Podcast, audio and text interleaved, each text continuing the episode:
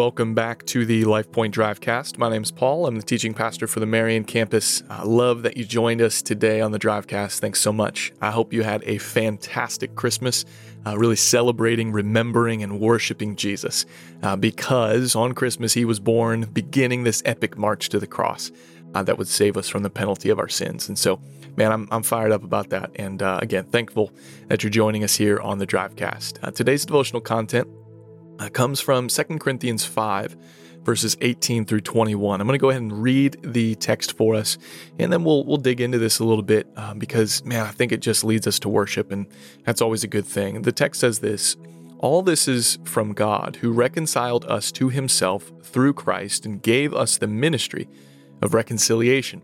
That God was reconciling the world to himself in Christ, not counting people's sins against them and he has committed to us the message of reconciliation. We are therefore Christ's ambassadors.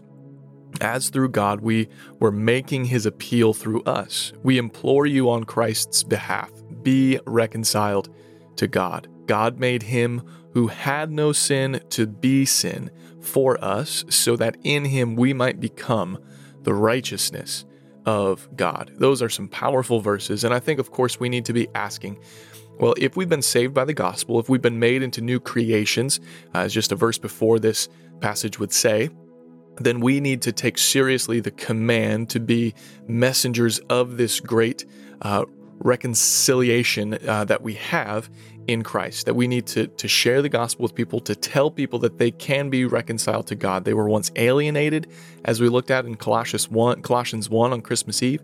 Uh, we were hostile in mind, we were doing evil deeds, but we, through faith, can be reconciled.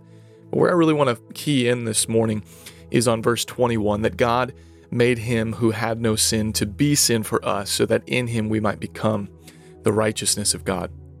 You know, this past Sunday, uh, Christmas Eve, I really uh, sort of dug into that uh, a bit because Colossians 1 um, also addressed that concept that in his body, in a sense, uh, we were then reconciled through his death on the cross.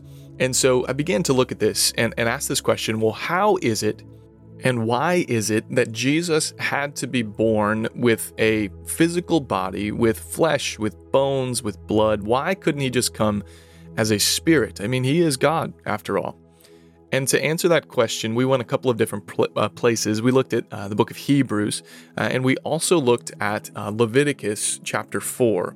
Uh, I think what we have to understand in order to rightly just be in awe uh, that Jesus was God in the God and God in the flesh in terms of again skin, bones, and blood, and sinew. Like, like why? Um, why did he have to do that? And so, if you go to Leviticus chapter 4, which is, I know, one of all of our favorite books in uh, the Bible, it says this in verse 22, and, and it's talking through really this whole chapter. I'm just going to read a section for us. I'm actually going to read verse 27 instead of 22.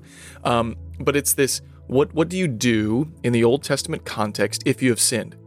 Right? Sin creates enmity or separation between us and God. And so, if they sinned, what did they then do to be reconciled? To God? What was the process? Well, we know God put in, in place this uh, process of animal sacrifices to make atonement or payment for our sins. And, and the details uh, that were given in Leviticus chapter 4, I think, uh, just emphasize the wonder of Jesus. And so, verse 27, it says this If anyone of the common people sins, and they've already gone through if a leader sins or if the high priest sins, but I'm just reading this one. If any of the common people sins unintentionally in doing any one of the things that by the Lord's commandments ought not to be done and realizes his guilt, or the sin which he has committed is made known to him, he shall bring for his offering a goat, a female without blemish. Uh, previously, we saw it was a goat, a male, um, and with the high priest, it was a bull. Uh, but in this particular instance, bring a goat uh, without blemish for his sin which he has committed. Verse 29 And he shall lay his hand on the head of the sin offering and kill the sin offering in the place of the burnt offering. And so the, the picture you get here is this person has sinned, and they're like, oh man, I'm, I'm now separated from God. I have sinned. I can't be really in relationship with God because of my sin. So then, in order to pay for that sin, I have to go to my flock uh, and I have to find the most perfect goat that I can. In other places, it's a lamb, you know, it's all sorts of different animals, but in this instance, it's a goat. And what I have to then do is I have to, to get my cart, I got to tie this goat up because he's probably not going to want to go with me.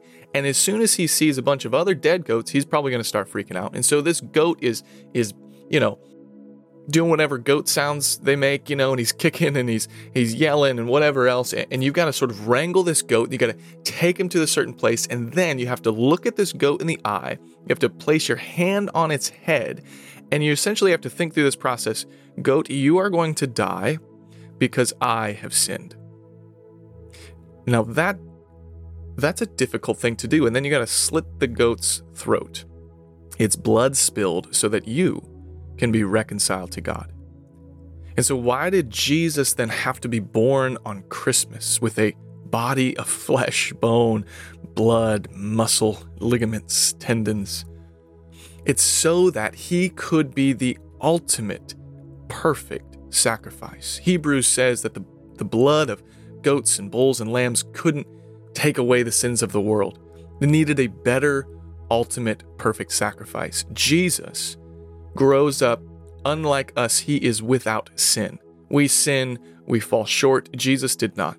He then goes to the cross as this perfect, blemishless, ultimate Lamb of God to be sacrificed. And through faith, what we do is we we essentially place our hand on Jesus' head as he, as he is being crucified, and we say, Jesus, you die because I have sinned. And Jesus doesn't say, How dare you? He says, Please allow me to take the penalty of your sin for you. And what that should do, church, is transform us. When we consider what Christ has done, his perfect body broken, his blood spilled for us, that should make us into new people. Yes, by the power of the Holy Spirit, but, but just by the knowledge that Jesus has done this for us, that we are guilty, but He's the one who paid for our guilt.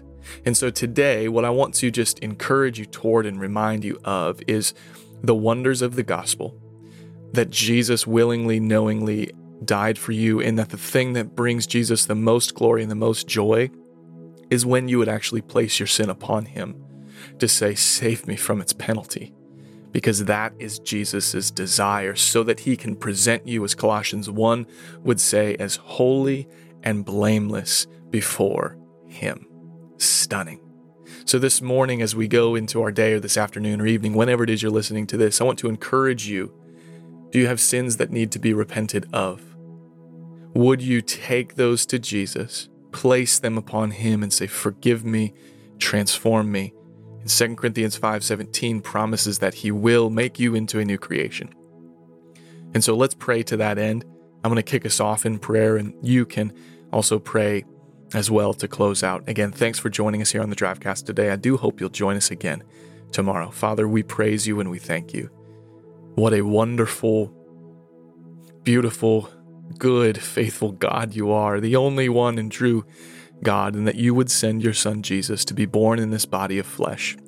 And that body of flesh would have the primary purpose of being the ultimate sacrifice for our sins. Would you make us aware by the power of your Spirit sins that we need to repent of, that we need to place upon Jesus? And Jesus, we praise you for taking that penalty for us. Make us a people radical, a radical for putting to death the sin that is within us and honoring the sacrifice, Jesus, that you have ultimately made. We need you. We love you. It's in Christ's name we pray. Amen.